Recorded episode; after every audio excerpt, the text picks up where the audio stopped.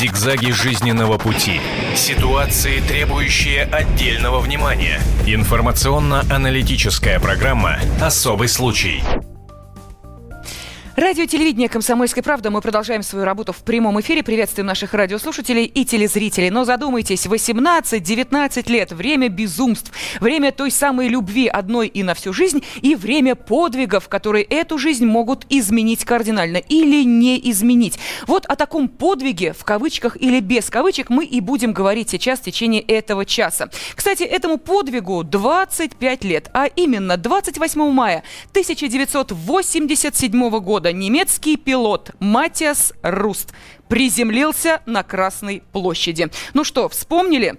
Да, я думаю, что э, не нужно освежать в памяти э, поколения, что же это был за полет и как на это отреагировали все. Ну а сейчас у нас будет возможность поговорить об этом подробнее. Кстати, Галина Сапожникова, обозреватель «Комсомольской правды», понимая, что 25 лет – это все-таки дата, решила отправиться в Гамбург и лично пообщаться с Матиасом Рустом. Смотрим и слушаем. Ответов на вопрос, почему и как развалился СССР, существует множество. Даты тоже называются разные. Но есть в этом ряду одна бесспорная – 28 мая 1987 года, когда на Красной площади, лихо обманув всю советскую воздушную оборону, на крохотном самолетике «Сесна» приземлился 19-летний немец Матиас Руст. Прорехи в щите экономики и политики страны стали очевидны. 13 мая 1987 года отец, мать и брат отвезли меня на летное поле. Они не очень сильно переживали, потому что знали, что я хорошо летаю и думали, что я просто прокачусь над Скандинавией назад. Конечно, они вели бы себя совсем иначе, если бы знали, что я задумал. За считанные секунды после посадки меня окружило очень большое количество людей, настроенных вполне дружелюбно. Мальчик лет 15-16 разговаривал по-английски и переводил первые вопросы. Люди хотели знать, откуда я прилетел и зачем. Я ответил, что прилетел, чтобы поговорить с Горбачевым, которому очень симпатизировал. Я осознавал, конечно, что, совершив этот перелет, тем самым оскорбил Горбачева, поскольку тот верховный главнокомандующий, а я, получается, обвел его за нос. Но я в тот момент думал, что мир во всем мире намного важнее, чем уважение. О том, что стояло за тем полетом, до сих пор спорят специалисты. Версий множество. От самых романтических, якобы Матиас Рус хотел поразить любимую девушку или полетел на спор, до самых прозаических, отпраздновал таким образом свой день рождения, и самых конспирологических. Целые расследования посвящены выяснению вопроса, почему в этот день в районе Калининской области были выпущены метеошары, и случайно ли на экскурсии в этом районе находились западногерманские туристы. Странностей и правда было немало. Ну, например, Руста не сбивают истребители, аккурат в момент его пролета над Московской областью отключается система ПВО. Понятно, что объяснить простым везением инцидент, за которым последовала отставка министра обороны и нескольких генералов, было бы слишком просто. Большинство сходилось во мнении в том, что это была сверхсекретная операция НАТО по прощупыванию противовоздушного щита Советского Союза. Разве мог 19-летний немецкий парнишка, вчерашний школьник, малоопытный пилот, самым хулиганским образом приземлиться в центре советской столицы и пробить брешь в противовоздушном щите целой ядерной державы? Но срок этот хулиган получил совсем не шпионский – 4 года. Отсидел и того меньше – и спустя 432 дня вернулся в родной Гамбург. Можно сказать, что больше о нем никто не слышал. Слухи, долетавшие из Германии, рисовали портрет законченного неудачника, дважды разведенный, дважды судим, зарабатывает игрой в покер. Как Матиас Руст жил все эти 25 лет, что прошли с момента его невероятного полета? Как распорядился шансом, который ему дала жизнь? Как ему удалось лишить постов министра обороны СССР и нескольких генералов? Мы решили выяснить все из первых уст. Ну что же, вот и мы сейчас попытаемся в течение этого часа, но, может быть, не все точки над «и» расставить, но некоторые уж абсолютно точно. А поскольку в этой студии, во-первых, собрались эксперты, которые и будут обсуждать это и с политической, и с технической точки зрения, ну и, конечно, Галина Сапожникова, но обо всем по порядку. Итак, в студии историк и политолог Сергей Борисович Станкевич. Добрый день, здравствуйте. здравствуйте. А также с нами летчик-истребитель войск ПВО СССР, заслуженный летчик-испытатель, герой Российской Федерации Анатолий Николаевич Кнышев. Добрый день, здравствуйте. Добрый день. Ну и, конечно, обозреватель комсомольской правды Галина Галина Сапожникова. Также в студии я, Елена Фойна. Галя, Добрый вопрос день. первый к да. тебе и сразу. А, так все-таки, а, кто же он? А, юный хулиган, максималист, герой, а, провокатор, вестник мира. И вообще, почему этот человек не любит общаться с прессой? С прессой он не любит общаться по той простой причине, что прессе он не доверяет. Что он рассказывает, что несколько лет назад к нему зашли немецкие журналисты, он их пустил в свой дом, они сняли каждую вазочку, каждую книжку, каждую ниточку в его доме, и все потом начали анализировать с точки зрения психоанализа и начали ставить диагнозы. Его это очень обидело, он решил не общаться вообще. Ну, а, э, честно, вопрос, кто он? Сумасшедший, суперагент, угу. шпион, э, хохмач вот такой, хулиган. Я задавала постоянно себе все эти дни. И мы общались два дня, я должна сказать, что это было два разных Матиаса Руста. В первый день это был очень сухой, очень корыстный, такой очень подтянутый немец. Общались мы не бескорыстно. Он сразу же установил гонорар, сказал, что он этим зарабатывает на жизнь. И надо сказать, что он правда, он не сделал никакого состояния на той истории. То есть он очень скромно, достаточно так живет, судя по той машинке, на которой он ездит, это ну, для Москвы, это э, для нашей, для нашей достаточно снобистской Москвы, это просто такой вариант просто невозможен. Вот, и в первый день вот э, осталось такое странное впечатление, еще более было странным, когда мы попросили его принести фотографию, он как конкретно говорит, Матис, принеси побольше семейных фотографий. Он говорит, yes, приносит альбомчик, там, Матиас с соской, Матиас там у материнской груди, Матиас в ползунках, Матиас без ползунков. Так очень по-немецки это все было сделано, да. Ну и потом совершенно изменилось впечатление, когда мы поехали на летное поле. Летное поле. И понимаете, что там происходит нечто. Человек видит вот эти сотни взлетающих самолетиков, у него у него начинает так вот расширяться ноздри, у него зажигаются глаза, это становится совершенно другой человек – и мы идем, садимся в кабину, точно такой же Cessna, на который он прилетел в Москву. Он вставляет ключ, я думаю, так, ну все, сейчас мы взлетаем, а я ведь без шлема, думаю я. Ну, он это, он это видит. И опять он, на Красную площадь. Он это фиксирует, да. Ну вот, э, и вот несколько раз я себе задавала вопросы, романтик или супершпион. Еще второй вопрос меня тоже интересовал как человек воспользовался этим шансом, который ему жизнь дала. Было ощущение у нас здесь, из Москвы, было ощущение, что он жизнь свою зря растранжирил. Но сделать такое 19 лет, это же фантастический взлет можно было потом сделать. Можно было самолеты выпускать, назвать модель Матиос Руст, автомобили, что хотите. А человек ну, сначала зарабатывал игрой в покер, потом он какой-то финансовый аналитик где-то как-то.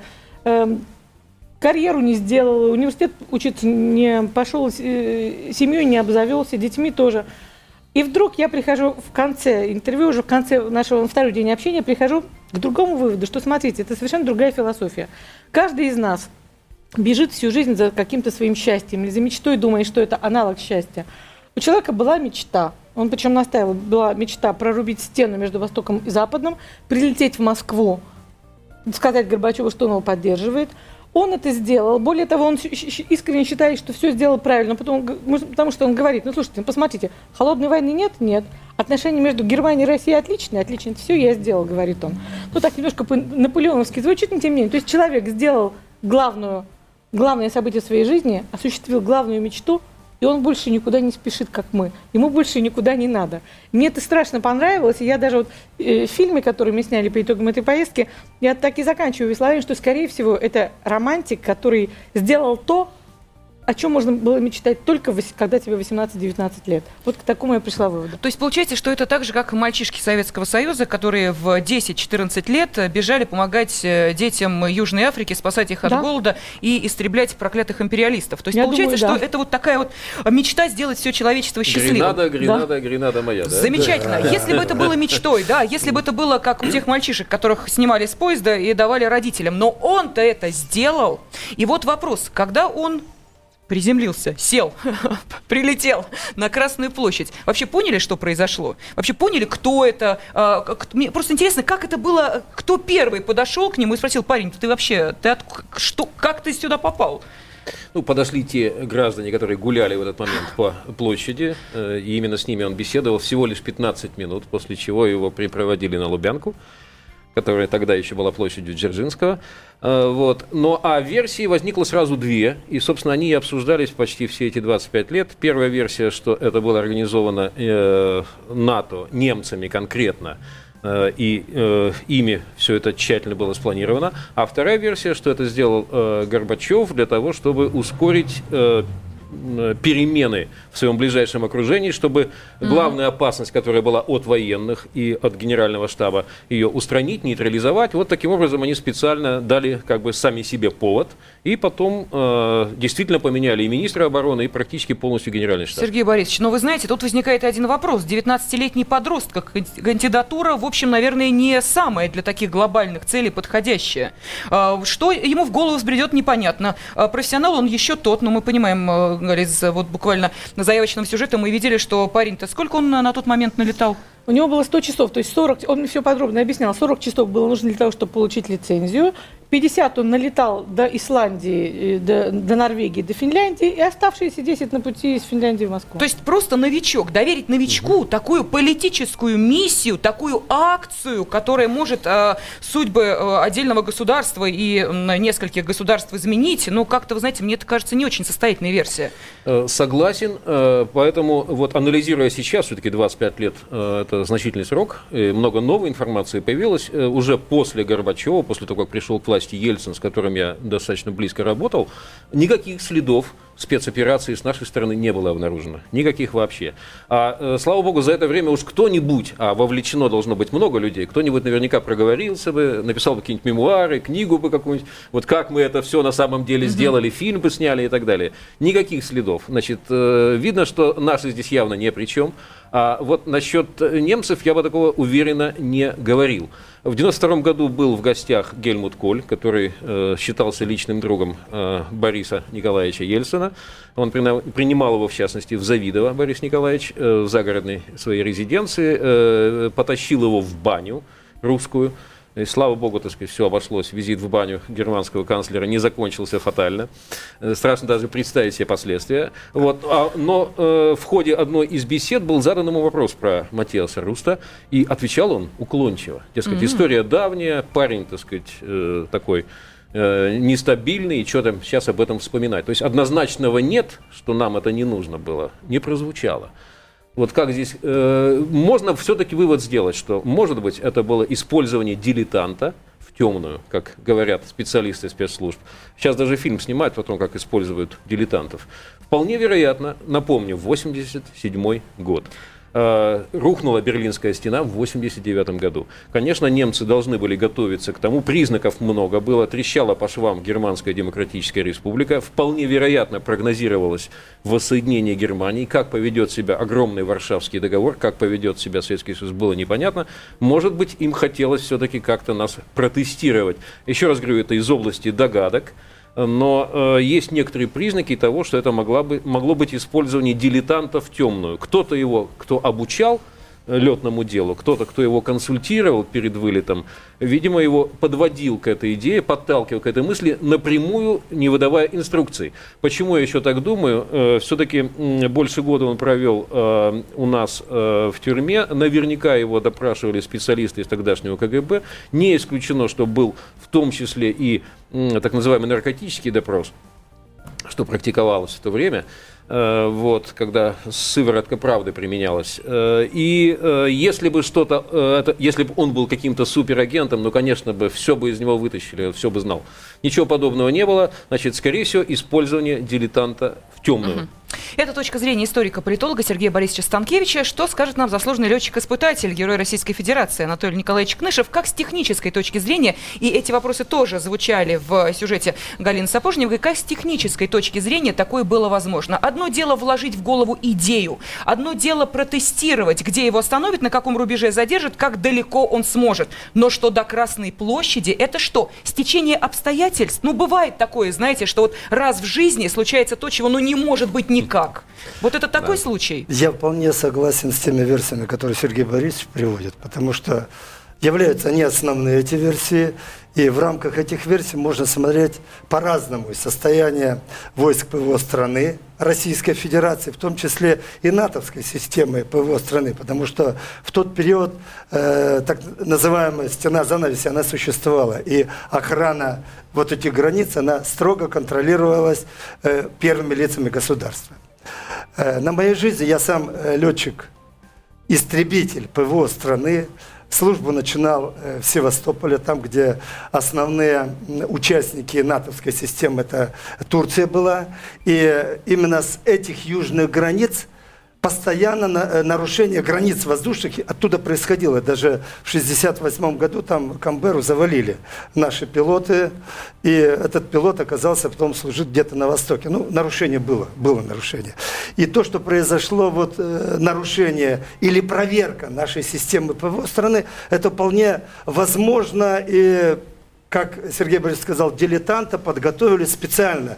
При этом какие-то с тем налетом, который был 40 и 50 часов, да, возможно выполнять такие маршрутные полеты. Но сегодня 28 число, да? Именно в этот день, 25 угу. лет он назад прилетел. Мы смотрим погоду. Погода сейчас, как и тогда, была облачная.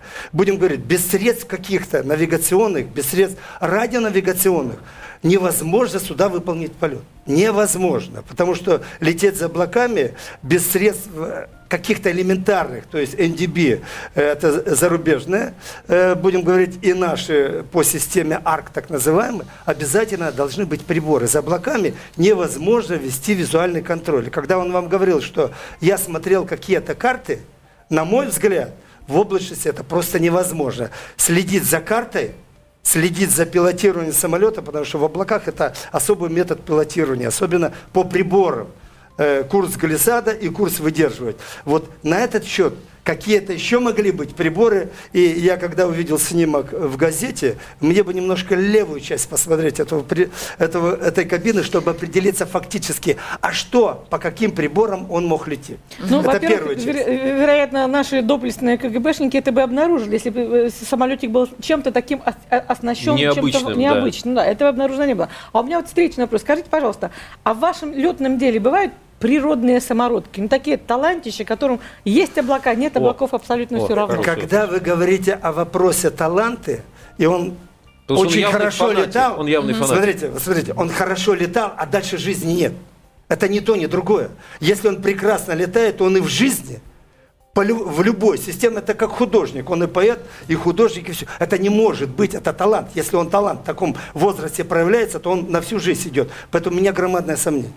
Ну давайте мы сейчас э, сделаем небольшую паузу. У нас э, перерыв в нашем разговоре. Я напомню, что в студии историк, политолог Сергей Борисович Станкевич. Э, также с нами в студии летчик-истребитель войск ПВО СССР, заслуженный летчик-испытатель, герой Российской Федерации Анатолий Николаевич Кнышев, обозреватель комсомольской правды Галина Сапожникова и я, Елена Афонина. А прежде чем мы уйдем на перерыв, вопрос вопрос, который нам хотелось бы задать вам. Обращаюсь я к нашим телезрителям и радиослушателям. Вы уже поняли, о чем мы говорим. Прозвучали некоторые версии, э, есть определенные точки зрения. Поэтому э, мы даем возможность вам определиться с тем, кто для вас Матиас Руст. Если вы говорите, что он провокатор, да, это провокатор, вы звоните по телефону 637 65 19. Если вы считаете, что Матиас Руст стал вестником мира, да, вот такой максималист, герой, вы звоните по телефону 637 65 20. Код Москвы 495. Встречаемся после перерыва. Об этом нельзя не говорить. Особый случай. Продолжается прямой эфир на радио и телевидении «Комсомольская правда», и мы обсуждаем события 25-летней давности. 28 мая 1987 года на Красной площади приземлился Матиас Рус, немецкий пилот. И вот сейчас мы пытаемся понять, что же это было. Сбой в системе, ошибка или, может быть, акция злонамеренная, направленная против нашей страны. И разбираться в этом мы пригласили в студию, ну, разумеется, человека, который отправился в Гамбург, пообщался с Матиасом Рустом, обозреватель «Комсомольской правды» Галина Сапожникова, Сапожникова в студии. И обращаю внимание нашей телеаудитории, что сегодня в 21 час 40 минут по московскому времени можно будет посмотреть документальный фильм Галины Сапожниковой, который а, как раз и посвящен этим событиям и общению с Матиасом Рустом.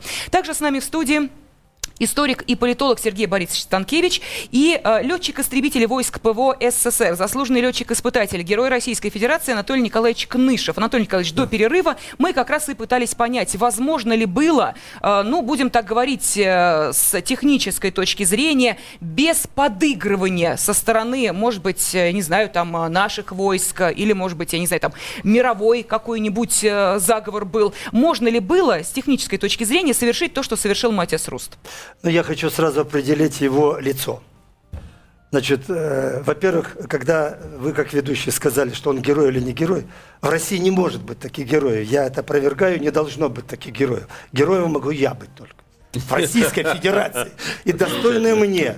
Это Понимаете? правда. Все остальные в этой студии не должно звучать. Мы должны нашим зрителям, нашему молодому показ... поколению показывать, кто должен быть в России герой. Это первая часть. Вторая часть, я хочу сказать, что это просто террорист-одиночка, которого долго готовили, которого, видимо, целенаправленно готовили для того, чтобы проверить э, систему войск его э, Советского Союза. И эта подготовка, я не знаю, спецслужбы могли это вскрыть или нет, но, видимо, для широкой публики 25 лет прошло еще, это, э, видимо, лет через 50 что-то, правду может узнать. Это первая часть. Вторая часть. Вот э, потому э, по схеме маршрута, кот- который он двигался, меня всегда, вот как специалиста, тем более сегодня 28 мая, да, мы вышли на улицу, видим дождик идет, облачность идет. Облачность на высоте где-то сейчас метров 200-300. Такая же погода была в тот период 25 лет назад. Мог ли он, выполняя полет в облаках, без средств навигационных систем, радионавигационных систем, тем более без связи, выйти, визуально сличать, так называемое есть сличение место, э, пролетаемой местности с картой, которая у вас есть. И, на мой взгляд, все-таки напомню, что самолет готовился к полету над э, Финляндией и Швецией. В Скандинавии тоже неважная погода, тоже бывают облака. Наверняка что-то у него было, то есть у него был предлог, почему у него должны были быть какие-то приборы. Э, вот все-таки не, не технический сюжет здесь главный. Э, насчет того, что его сознательно готовили как террориста, очень сильно сомневаюсь. Психофизические свойства его таковы и явный признак нестабильной психики, что э, реального шпиона из не- из него невозможно было сделать, а вот человека, который под внушением какой-то более сильной личности может к какому-то какой-то временной, идее, да? какой-то идее прийти. Вот это вполне вероятно. Он явно был человеком э, внушаемым и э, с не очень э, стабильной такой эмоциональной психикой. Но опять же вопрос, как? Э, как Я думаю, как что он все-таки пролетел? использовали его. А вот как пролетел? Здесь сочетание, на мой взгляд, двух факторов. Во-первых, все-таки за фасадом огромной, э, вооруженной, хорошо, э, мощной державы э, было очень много накопившихся кризисных явлений. Э, э, Ведь очень многие тогда уже в Советском Союзе, кто тогда жил, хорошо помнит, производили благоприятное впечатление и благоприятные отчеты, которые скрывали э, реально накопившиеся проблемы, безалаберность, бесхозяйственность. Главное было красиво отчитаться.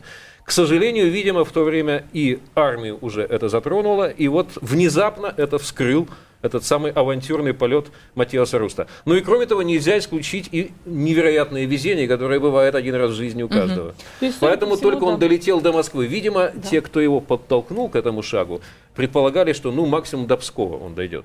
А вот тот факт, что аж до Москвы его хватило, ну, видимо, здесь еще было и сочетание безалаберности и невероятного везения. Но и, видимо, все-таки сочетание нескольких событий в то время. В то время как раз в западных э, округах проводились э, учения. И там накануне э, катастрофы была самолет этого бомбардировщика. И вот все поисковые службы в этом районе работали. Теперь случайно где-то зарубежные туристы выпускали шар. Непонятно с какой целью. Следующий. Говорят, якобы истребители его сопровождали, но при сопровождении истребителя-нарушителя, если это были представители Советского Союза, у них есть особый способ показать нарушителю, что он нарушитель. Мелкие покачивания и поворот в сторону, куда ему следует. Да, скорость у истребителя, которая была на, в 2-3 раза превышала, но они делали виражи, возвращались сюда. Если бы он не выполнял после двух таких команд, они обязаны были просто струей, э, Реактивной наф- струей. реактивной струей двигателей просто-напросто попасть его, он бы, ну его бы до настоящего момента никто бы не нашел Сдуло. сейчас. Сдуло бы просто-напросто. Поэтому вот эти версии для дилетантов, когда мы специалисты смотрим, здесь очень много комплекс вопросов, которые вскрывают состояние как зарубежных войск вот, страны состояния, так и наш отечественный сейчас уже А мне кажется, вы состояние. просто уязвлены очень тем, что вот такой вот мальчишка лопоухий взял Как и сделал профессионал что-то ПВО, нереальное. конечно, Да, да, да. Сложно Есть с этим такое, скажите? смириться. Я это не могу, э, потому что я также 18 лет уже летал. Летал на, на таком же типе самолета, но будем говорить, при налете 100 часов не каждый пилот к тому времени, даже военный, не дано право ему выполнять полет. Это же воздушное законодательство Советского Союза, воздушное законодательство за рубежом не позволяет вот просто так свободно выполнять э, полеты, э, пересекая несколько границ. Меня больше изумляет позиция его родителей. Значит, мальчику 8, ну, 19 только-только исполнилось. Пришли, приехали на аэродром, недалеко от дома, он показал, где э, где жили родители, показал аэродром, то действительно вопрос, ну, может быть, 10 минут. Мы подъехали туда и туда. Приехали мама с папой, с младшим братом, с собачкой с собой привезли. Пока, любимый, чмок-чмок. А куда ты полетел, мальчик? В Исландию. Лена, вот у тебя есть сын, ты бы так отпустила сына. Но, э, честно говоря, нет. Вот так вот, чтобы... Э, У меня ощущение, мы что-то не, не, не Можно я... Про Там Запад. другие да. родители. Э, это Можно я перейду вот к современности? К современности перейду. Скажите, пожалуйста, вот на эти площади кто выходит? Такого же возраста, парни. Угу. Вот я бы сказал следующее. У нас в государстве должна быть какая-то линия идеологии для молодого поколения. Ведь мы были в свое время и пионерами, и комсомольцами. Что у нас сейчас? Дайте, дайте молодежи путь, дайте им рабочее место, дайте им учиться, возможно, Анатолий по специальности работать. И, вот эти проблемы могли бы Мальчику, быть уйти. Матиусу Русту было тогда значит, 19 лет, закончил школу. Ему очень не нравилось то, что рассказывает про, Советскую, про Советский Союз. У него дедушка воевал в Крыму, кстати, был командиром какого-то корабля, он это это выяснил. Но это был против? Конечно, ну вот. Ему не Но нравилось, это же не важно. что, что учили в школе, что все зло Советского Союза, что а, он даже рассказывал, что за употребление аббревиатуры ДДА, ГДР, снижали оценку. Скажите, это идеология? Скажите, у него идеология была? разрушать стену и говорить, да. что товарищ Горбачев, я вас поддерживаю, все делаете правильно, мы за мир, давайте дружить. И посмотрите, какие он нарисовал, э, такие конструкции он уже прилепил, вырезал из бумаги, и там ходил по, по Финляндии по аэродрому, это приклеивал всю сам на, на борт. Мы говорим, что за атомную бомбу ты приклеил? Он говорит, это не атомная бомба, это вот кругленькая шарик, это земля, а вот три ножки, это типа мир, дружба, жвачка там, значит. Ну, это сказку, которую может любой молодой человек себе вообразить. Вполне вероятно, что именно такова и была в тот момент его психика. Его психика такова была. И именно поэтому его укрепляли в мысли, что ты должен полететь, может быть, это твоя миссия романтическая, ты пробьешь стену, ты э, покажешь, как нужно дружить между немцами и русскими. Вполне вполне вероятно, что это был результат как раз целенаправленного такого внушения миссии. Но что любопытно, где был в этот момент, в день полета, э, как раз э, министр нашей обороны, э, маршал Соколов. Он был в Берлине. Он был в Берлине и руководил, в частности, совещанием руководителей стран, стран Варшавского договора. Да, да.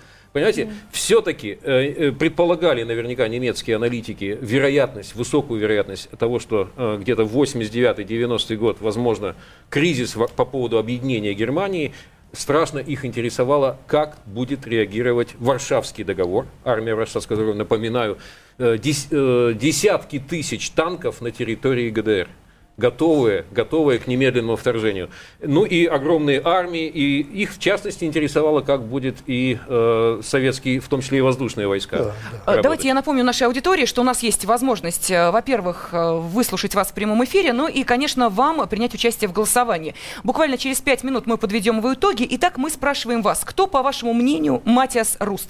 Если вы считаете, что он провокатор, вы звоните по телефону 637 65 19. Если вы считаете, что нет, все-таки он вестник мира, вы звоните по телефону 637 65 20, код Москвы 495, и также по телефону прямого эфира 8 800 200 ровно 9702 вы можете позвонить к нам сюда в студию и высказать свое мнение, свою позицию. Все-таки 25 лет это достаточный а, срок для того, чтобы понять, кто же был этот человек, ну или, по крайней мере, попытаться в этом разобраться. Ну, а мы здесь разбираемся в студии вместе с историком и политологом Сергеем Борисовичем Станкевичем, а вместе с заслуженным летчиком-испытателем, героем Российской Федерации Анатолием Николаевичем Кнышевым, также в студии обозреватель комсомольской правды Галина Сапожникова и я, Елена Афонина. Мы заговорили о пропаганде. И опять же, отталкиваясь от того сюжета, который мы видели, и эта тема тоже э, поднимается Галиной. Э, я, кстати, еще раз э, рекомендую нашей телеаудитории обратить внимание на то, что сегодня в 21.40 будет показан документальный фильм «Время московское». Так что, если вы живете в других городах, сориентируйтесь по времени. «Матиас Руст», «Немецкий голубь», «Нашей перестройки», так называется этот фильм Галины Сапожниковой. Смотрите, там тоже будет много ответов на те вопросы, которые мы обсуждаем. Вопрос пропаганды, советская пропаганда. Это же плевок. Это не только плевок, это пинок срок. И каким образом в то время этот полет подавался? Почему? Я это сейчас вспоминаю. Почему мы действительно потом нам рассказывали о его неудачной личной жизни? То есть как-то этот образ все время принижался. Как вырабатывали эту позицию? Как вырабатывали политику? Как относиться к этому? Э, тогда был переломный момент перестройки, процесса, который назывался перестройка. Э, перестройки было ровно два года, она начиналась в апреле 1985 года, и э, начиналась с мысли, из пропаганды такой, что нам сейчас все быстро удастся. Ускорение, главный термин был ускорение. Да? Э, было, э, перестройка начинала уже захлебываться к 1987 году. Понятно было, что ускорением не отделаешься, не ускорялась система. Э, начиналось ворчание консерваторов за спиной Горбачева, которые говорили, что так сказать, он заходит в тупик, что ситуация бессмысленна и что не пора ли его немножко поправить. И одна из основных опасностей, которые подстерегали в этот момент Горбачев, он это понимал, э, была позиция силовиков, которые угу. очень много значили на всех уровнях, включая Политбюро. И, видимо, э, в этот момент, в этот момент э, отчасти Матиас Руст стал подарком Михаилу Сергеевичу. Михаил Сергеевич себя обезопасил от возможного давления силовиков, использовав его появление на Красной площади по полной программе. Он вот кто еще сомневается, что нам нужна перестройка, кто еще сомневается, что нам нужно кардинально менять нашу систему, что все у нас э, с фасада только красиво, а на самом деле куда ни ткни, везде что-то прогнило. Вот, пожалуйста, вам пример. Уж казалось бы, э, святая святых, противоракетная оборона, э, противовоздушная оборона, столица страны и э, такой вот э, афронт. Поэтому э, использовано было пропагандистски, обыграно полностью эта история Горбачевым как доказательство необходимости того, что недостаточно глубокие перемены происходят угу. в стране. Нужно углублять процесс вот, и нужно идти дальше, и нужно, в частности, менять кадры, потому что кадры, которые проглядели такое, не заслуживают, чтобы оставаться на своих местах. Анатолий Николаевич, а вы вот лично как воспринимали? Мы понимаем, что 87 год, все-таки 25 лет назад, но можно вспомнить, что вы испытывали как профессионалы, что испытывали ваши э, коллеги, ваши друзья, когда вот такое произошло? Я испытывал, как и мои коллеги, почему? Вопрос, почему ПВО страны смогло вот допустить такое явление? Первый вопрос. Естественно, и на этот вопрос должны были ответить военные, конечно. То есть главнокомандующий войск ПВО страны, в первую очередь, главнокомандующий э, Московского округа военного, они же все отвечают за эти. И все команды, которые идут, и когда мы по с вашей схеме смотрим якобы на оповещение, то есть обнаружена была цель, да, но затем каким-то образом было на профилактику несколько выключено, раз да, обнаружено. Не, несколько раз на профилактические мероприятия были выполнены средства войск ПВО страны. Хотя по процедуре построения самой системы, даже если вы основную выключаете, то несколько дублирующих систем, они автоматически включаются. Здесь также вопрос нужно. Или это спланированная комплексная такая Анатолий Николаевич, я вынужден прервать, времени не остается. 25% э, нашей аудитории считает, что Матиас Руст был провокатор, и 75% считает, что он вестник мира. Таковы итоги нашего разговора. Зигзаги жизненного пути. Ситуации, требующие отдельного внимания. Информационно-аналитическая программа «Особый случай».